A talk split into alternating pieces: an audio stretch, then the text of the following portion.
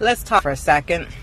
This is Asher using the Anchor app, which is allowing me to like talk shit in the car. I would talk shit anyway, but I'm a, it's allowing me to instead of talking to myself like a crazy person.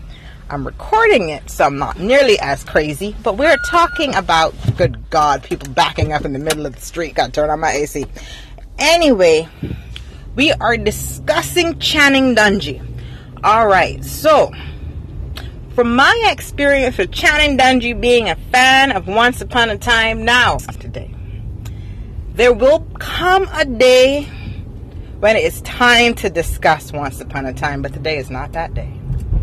I am not sinning my soul on this, the Lord's Day of Thursday, which is also my cousin's birthday. I'm not sinning my soul today by talking about Once Upon a Time.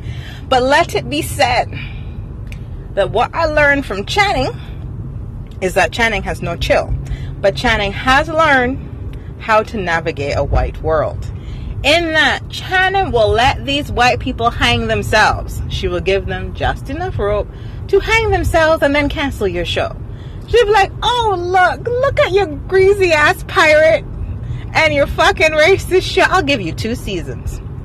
You got two seasons to get that under control. Oh, oh, oh, are you rating Starpole? Have you been on the air for seven years? That might be the end. Thank you very much for your service. But I wasn't going to talk about Once Upon a Time today. So basically, I think in learning, in navigating a white world, Channing you know, they came to her with Roseanne. They probably did all their tests, which said that it was going to be wildly successful.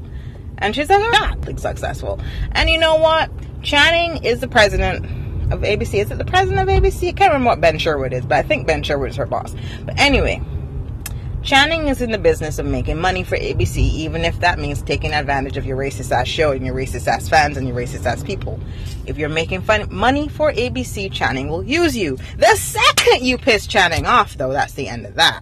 So I think, you know, when when you come when you present a show that is going to be a success to someone like Channing Dungey, she's not going to say no. I don't think I I I don't think she can keep her job and say no. But the second the second that you show that you are no longer going to be beneficial to her bottom line, you're out and has no chill. Yeah, that, that's basically what I think about it.